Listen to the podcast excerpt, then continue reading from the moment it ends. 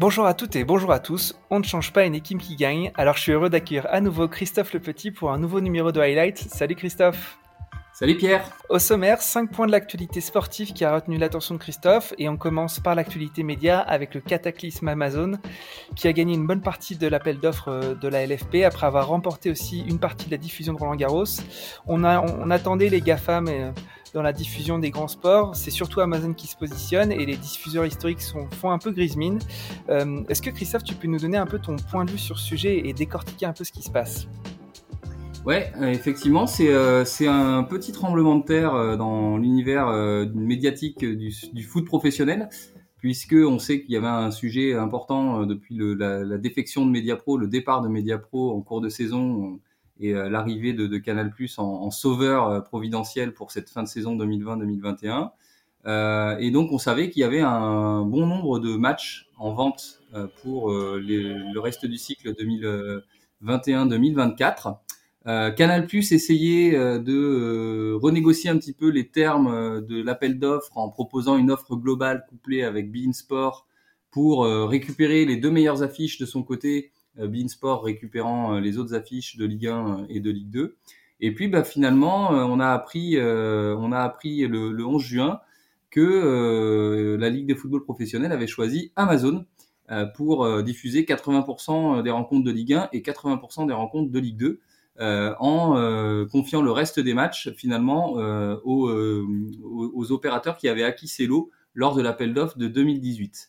Et donc c'est vrai que c'est un petit tremblement de terre dans le sens où je pense que on pensait tous, en tout cas beaucoup de monde pensait dans l'écosystème sportif que la LFP, après avoir été en, crise et, et, avoir eu quelques difficultés, euh, allait choisir l'offre Canal Plus Sport qui était sécurisante, euh, avec des acteurs connus, euh, très installés, bien installés sur le marché français. Et puis, on ne pensait pas nécessairement qu'Amazon allait arriver avec un si gros volume de matchs euh, à diffuser. Et donc, c'est vrai que c'est un, c'est un vrai, c'est une vraie surprise, même si il faut bien rappeler qu'Amazon avait candidaté à l'appel d'offres flash lancé par la Ligue de football professionnel fin janvier 2021. mais c'est un peu une surprise de les voir arriver si fort avec un, aussi gros volume.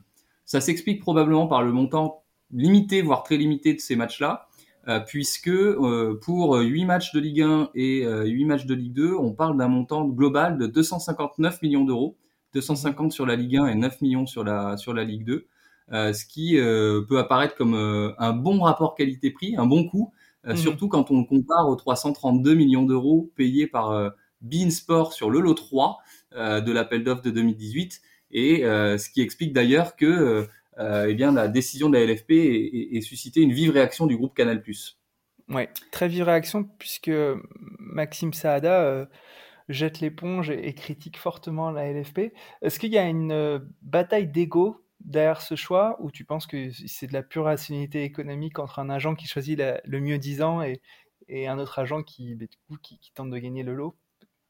Quel est ton Alors, avis franchement, sur la question? franchement, connaissant un peu les acteurs, je crois pas que ce soit une question d'ego, même si c'est évident qu'il y a eu des réactions en 2018, puis euh, plus récemment, qui ont pu froisser quelques égos, notamment euh, celui de, de, de, Maxime Saada et de Canal+. Euh, mais je pense que ces acteurs-là sont suffisamment rationnels pour euh, faire leur choix sur des motifs avant tout économiques et financiers. et, et c'est vrai que ça peut peut-être euh, froisser justement euh, l'ego de, de, Maxime Saada, mais sur l'appel d'offres, euh, je pense qu'il y y a plusieurs choses à dire. Euh, et sur le choix de la LFP, il y a plusieurs choses à dire. La première chose, c'est que là où Canal+ n'a pas répondu à ce que la LFP mettait en vente, puisque Canal+ et Beansport essayaient de remodeler un petit peu l'ensemble des matchs pour proposer une solution un peu nouvelle, Amazon, lui, a vraiment répondu parfaitement à ce qui était mis en vente par la LFP. Donc quelque mhm. part, dans une... c'est comme si euh, si euh, Canal Plus était rentré dans un magasin, euh, était allé euh, dans un magasin de bonbons, était allé au rayon bonbons avec euh, des paquets où il y a plein de Haribo différents dans la poche et avait ouvert le paquet, avait voulu refaire son propre paquet de Haribo. Mais en mhm. fait, ça, la LFP, je pense qu'ils étaient peut-être prêts à l'accepter s'il n'y avait pas eu d'autres offres, mais voyant qu'il y avait une offre d'Amazon, acteur très crédible et sérieux sur ce qui sur ce qui était en vente précisément aujourd'hui, eh bien ils ont fait leur choix sur une considération et on en pense ce qu'on veut, qui est la maximisation du montant des droits télévisuels. Euh, a beau argumenter en disant qu'il y avait dans son offre un système de bonus euh, qui euh, aurait permis, euh, chemin faisant et dans, l'hypothèse de l'atteinte de tous ces bonus, d'avoir une offre supérieure à celle d'Amazon. Amazon a proposé un montant minimum garanti, sécurisé, supérieur à celui que Canal Plus mettait aujourd'hui sur la table pour la, la, première saison. Et donc je pense que cette, cette décision, elle s'explique avant tout par des considérations financières. Et si tu me permets un, autre petit, un autre petit point de clarification, moi je suis très surpris par la communication de Canal+, parce que Canal+ annonce vouloir se retirer de la Ligue 1, mais il faut bien avoir en tête qu'en fait Canal+ n'est pas attributaire et n'a pas de contrat avec la Ligue de football professionnel aujourd'hui. Parce que Canal+ diffusait les matchs du lot 3 dans le cadre d'un accord de sous-licence conclu avec Bein Sport le contrat, il lie aujourd'hui Bein Sport à la Ligue de football professionnel. Et c'est Bein Sport qui paye 332 millions d'euros à la Ligue de football professionnel et qui ensuite se fait rembourser, en tout cas facture elle-même, ces 332 millions d'euros à Canal+, dans, la, dans le cadre de l'accord de sous-licence. Et donc en fait, moi je trouve que la, la communication de Canal, elle est étrange parce que euh, euh parce qu'en fait, euh, c'est pas à Canal de dire s'il diffuse ou pas la, la, la Ligue 1. Euh, quelque part, Canal+, en faisant ça, rompt son contrat qui euh, la lie à Beansport et met Beansport finalement dans une situation, j'imagine, assez inconfortable puisqu'il se retrouve à, avec le lot 3, ce fameux lot 3, euh, qui euh, va devoir peut-être leur coûter 332 millions d'euros et ça chamboule un peu leur modèle économique qui avait été un peu stabilisé justement par cet accord de sous-licence et puis plus largement par l'accord de distribution exclusive conclu avec Canal+.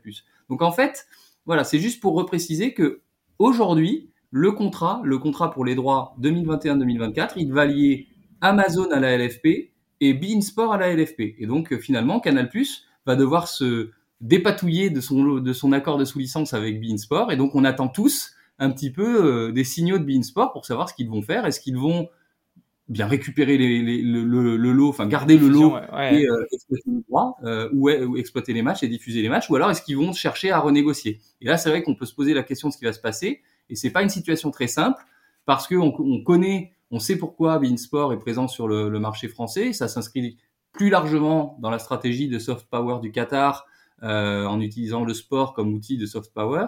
Donc on imagine mal qu'ils mettent à mal ou en grande difficulté l'économie des clubs français. Et ceci d'autant plus que leur patron s'appelle Nasser Al-Relaifi, qui est donc également président du Paris Saint-Germain et membre du conseil d'administration de la LFP. Donc c'est vrai que on a du mal à imaginer qu'il y ait quelque chose de radical qui vienne de la part de Bein. Maintenant, on attend, on va voir euh, ce qui va se passer dans les prochains jours. Ouais. Euh, en plus, c'est gros coup de gros d'Amazon. Voilà, juste peut-être pour, conclure, gros coup d'Amazon, euh, gros coup d'Amazon pour pas très cher, surtout quand on parle d'une société comme Amazon qui est quand même très solide avec un chiffre d'affaires ou un EBITDA de plusieurs euh, milliers De, de, milliards, pas plusieurs milliards de dollars, pardon. Hmm.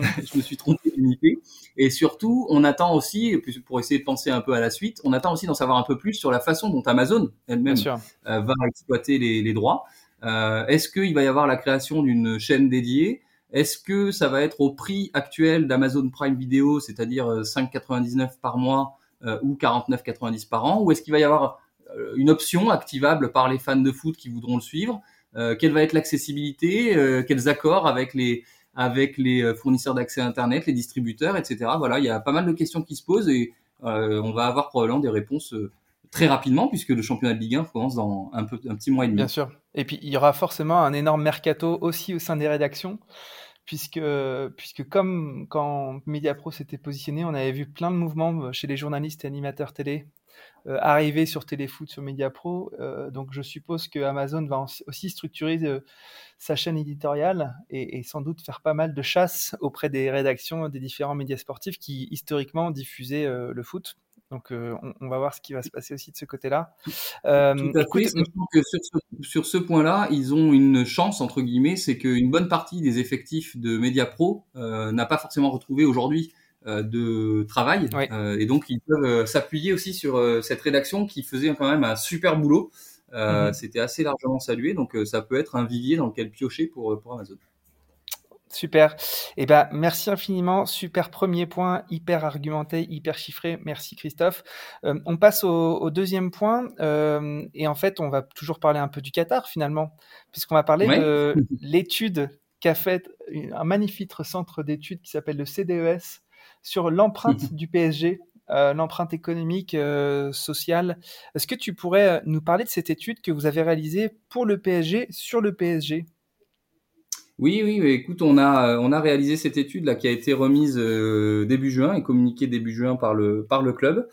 on a réalisé donc une étude d'impact économique et, d'utilité sociale, donc qui visait justement à mesurer cette empreinte. tout cela s'inscrivant finalement dans le contexte dans lequel on se situe. C'est-à-dire que euh, cette étude, elle est née de discussions qu'on a eues avec le club il y a plusieurs mois maintenant, dans le courant, de, dans le cœur de l'automne, euh, à une époque où on envisageait le retour du public dans les enceintes sportives pour la saison 2020-2021.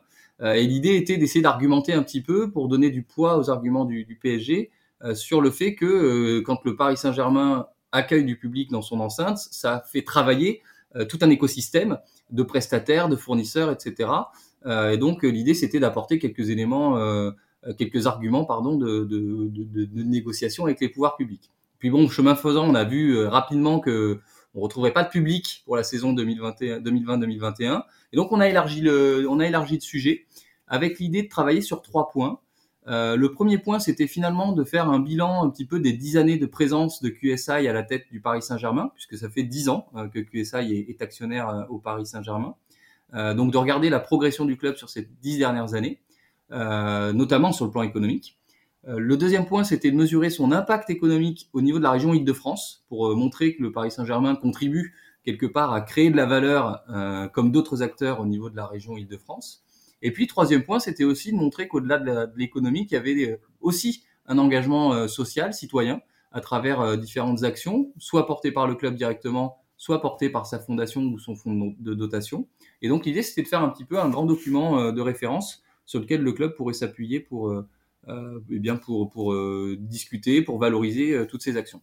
Et donc on a fait cette étude-là bah, début 2021, en quelques en quelques mois, dans des conditions très favorables, il faut bien dire, en termes de, qualité de, travail, puisque toutes les données qui ont été demandées ont été mises à notre disposition dans des délais très très courts par l'ensemble des, parties prenantes du club qui se sont mobilisées sur cette étude.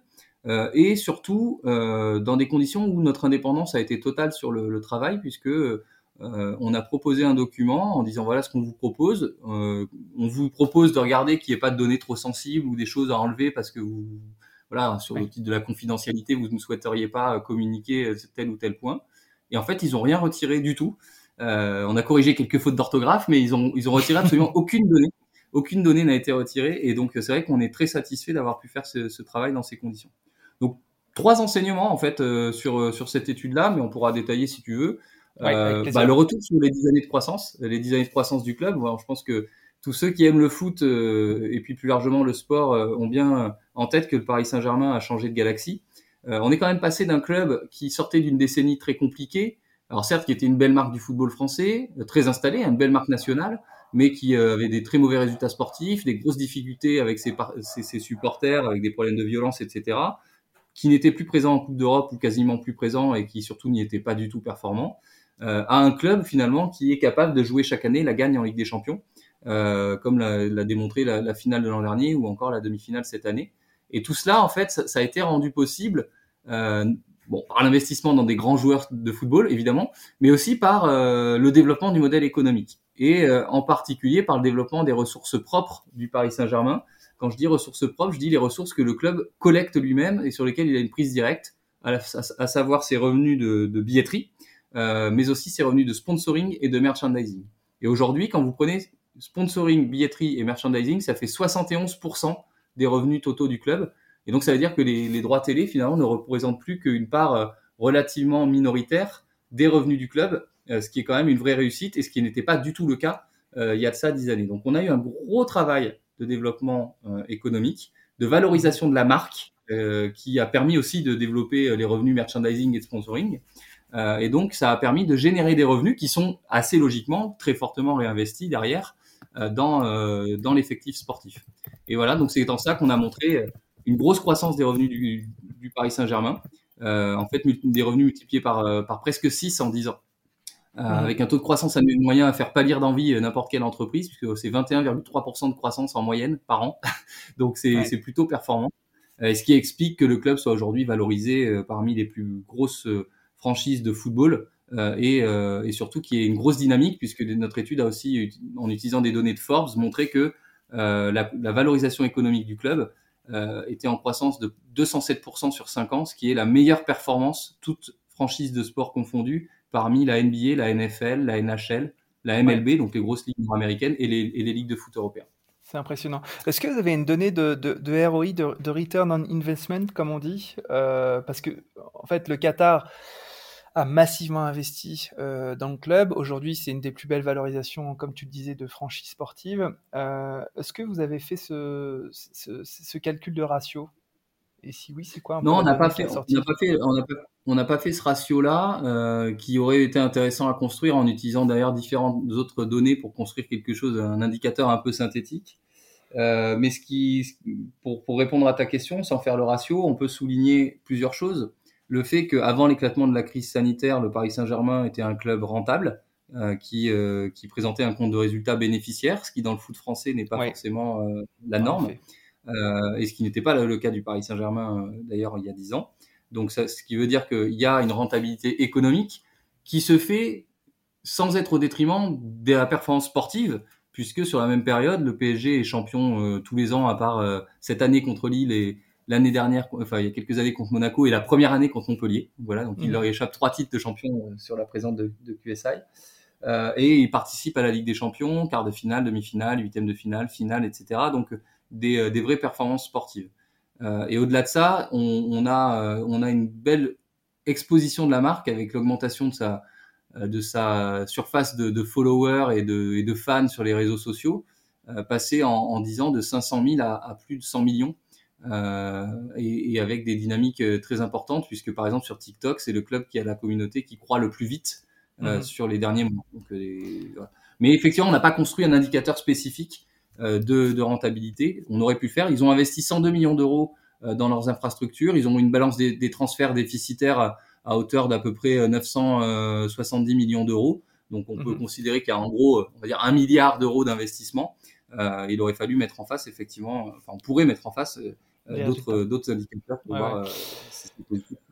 Non, mais euh, en tout cas, ce qu'il faut euh, en effet bien souligner et, et bien résumer, c'est que c'est que c'est une entreprise, c'est une machine de guerre économique, euh, le PSG, et il faut, faut, mettre ça à l'actif aussi de son directeur général, parce qu'on parle souvent de, de Nasser, qui est, qui est, très médiatique évidemment, et évidemment de la partie investissement de, de QSI, mais derrière, il y a aussi un, un directeur général hors pair, qui est Jean-Claude Blanc, euh, qui avait déjà mmh. fait ses, ses armes euh, dans d'autres grandes institutions, et, et, et c'est lui ce personnage de l'ombre, hein, qui est pas vraiment de l'ombre pour les, les, les, gens du secteur, mais qui, qui drive un peu euh, toute cette grande entreprise de, de, plus de 300 employés, je pense, euh, euh, aujourd'hui.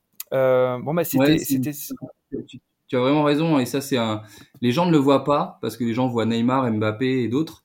Mais ouais. effectivement, peut-être que l'une des meilleures recrues du Paris Saint-Germain sur les dix dernières années, c'est Jean-Claude Blanc, qui est arrivé très vite, tout de suite, en ouais, fait, dans les. Bien sûr, il est arrivé tout de suite.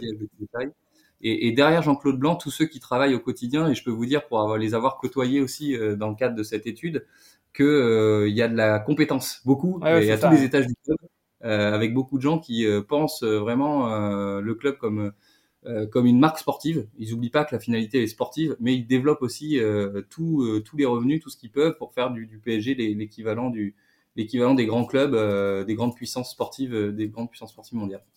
Ouais, bah super, merci pour ton éclairage. Euh, on passe au troisième sujet qui est le lancement de l'Observatoire territorial du sport par l'INGEP. Est-ce que tu peux nous dire euh, pourquoi ça a retenu ton attention?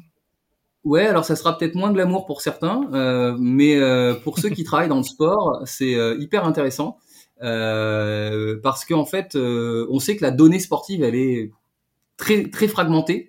Et euh, pour ceux qui font des études ou qui travaillent sur le sur ces données sportives, et même pour les acteurs publics ou, ou les acteurs sportifs, quand vous voulez savoir euh, quels sont les clubs, euh, à, quels endroits, quel, est l'état de la pratique sportive, l'état des équipements sportifs, vous, devez aller chercher beaucoup de données qui sont très éclatées.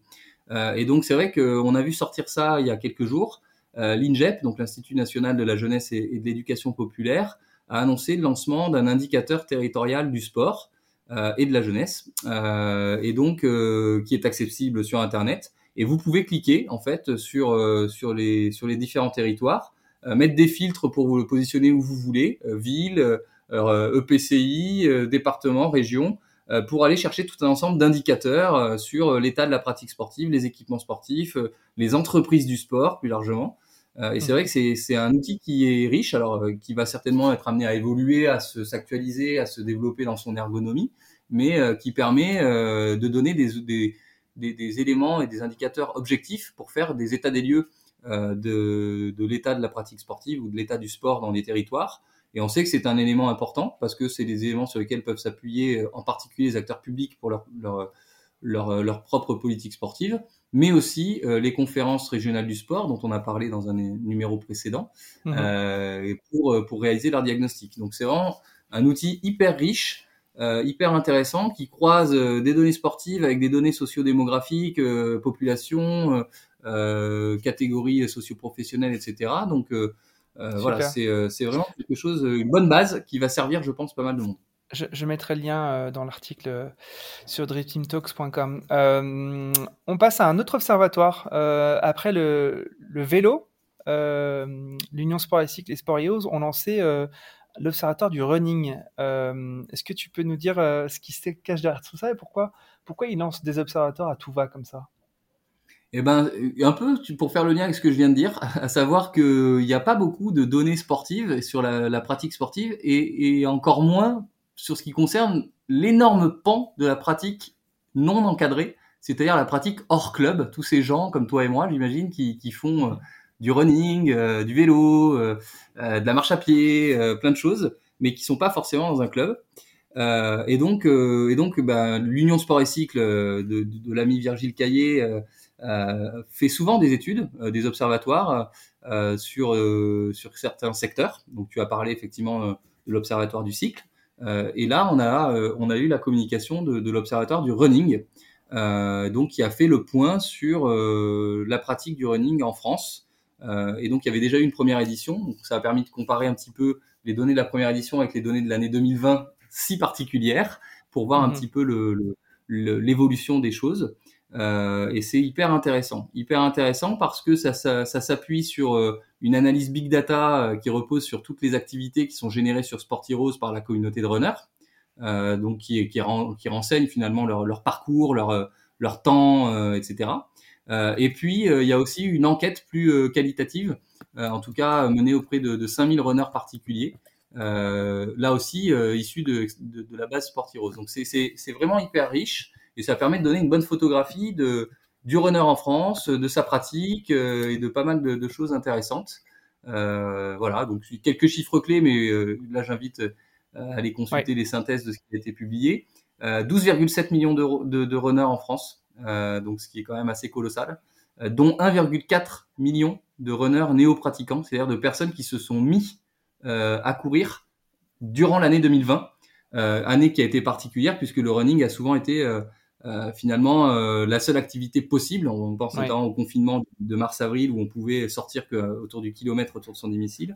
Donc c'est vrai que mhm. ça, il y a, y a, eu une, vraiment une massification de la pratique du running avec en plus 1,4 million de runners supplémentaires euh, ce qui est euh, très très important.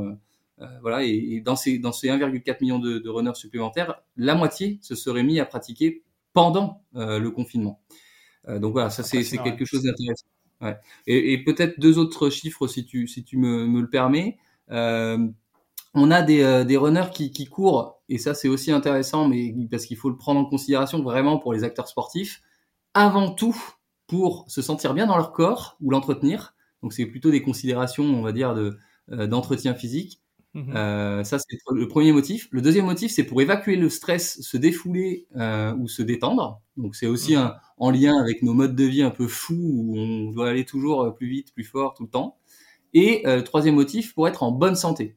Donc, il y a, y, a, y, a, la notion de performance. Hein, D'ailleurs, l'étude le montre. Les gens sont en performance pour améliorer leur temps. Donc, ils sont en performance contre eux-mêmes, contre le chronomètre, ou ils se tirent la bourre avec leur communauté euh, sur euh, justement Sport Heroes ou d'autres applications, mais c'est surtout euh, des, des, des, des, motifs de santé, plus largement de bien-être qui ressortent comme, mmh. comme quelque chose d'important. Et dernier élément, on a une pratique qui est vraiment hyper connectée, puisque 77% des runners utilisent maintenant une montre connectée et 54% utilisent leur smartphone.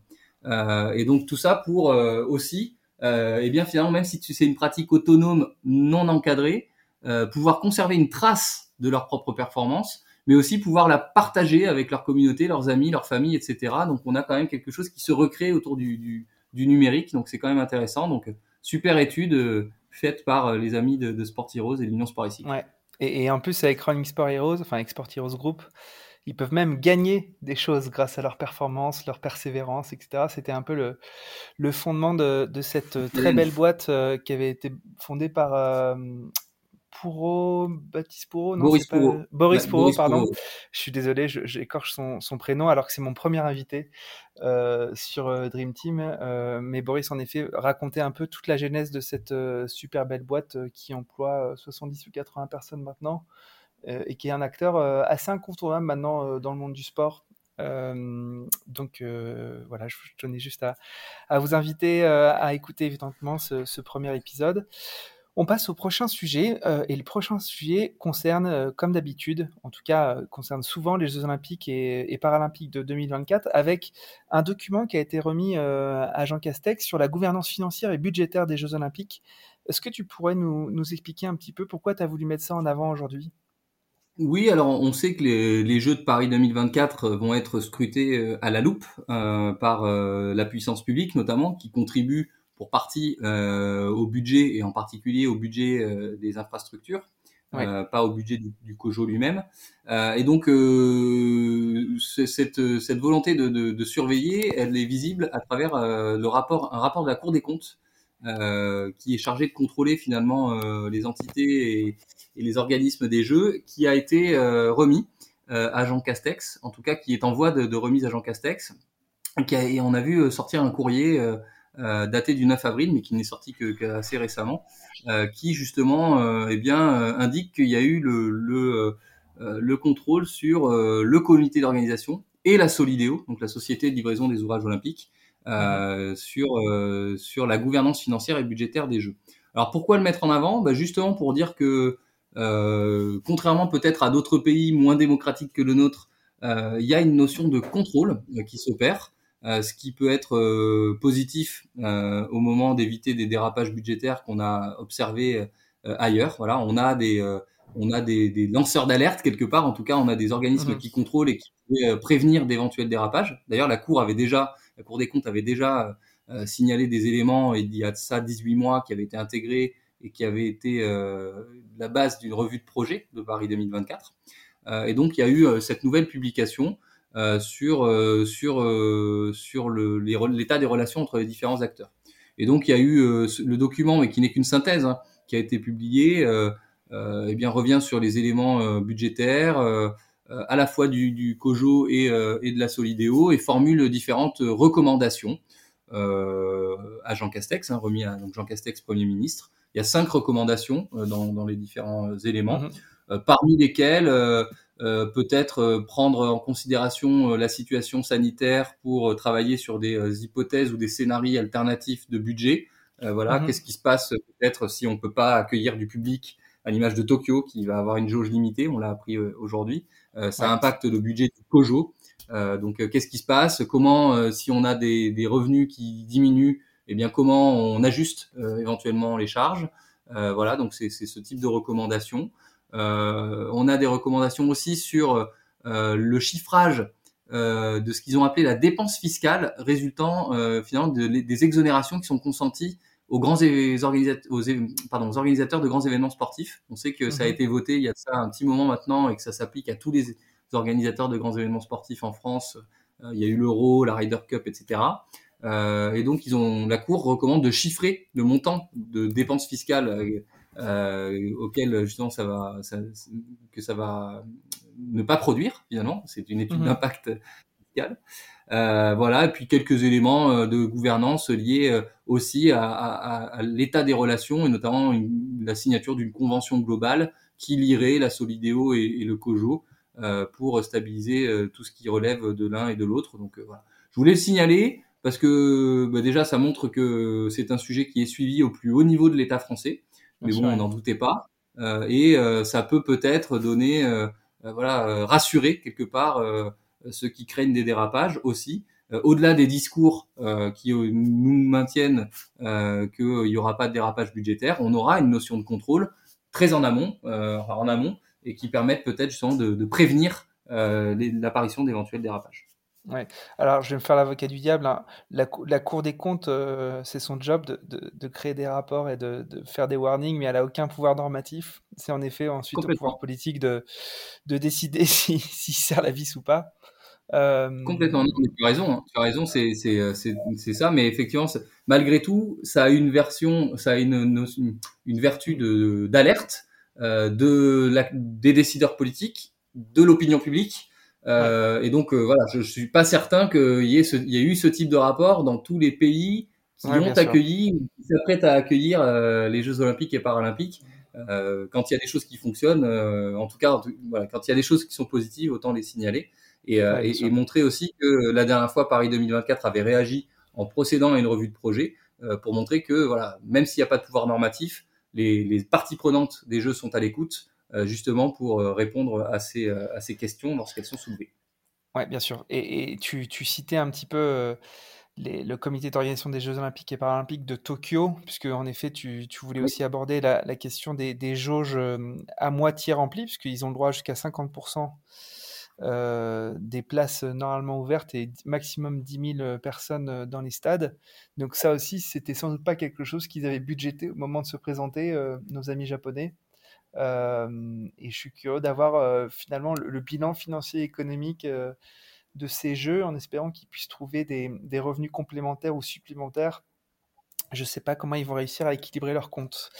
en tout cas, merci infiniment Christophe, c'était comme d'habitude extrêmement intéressant.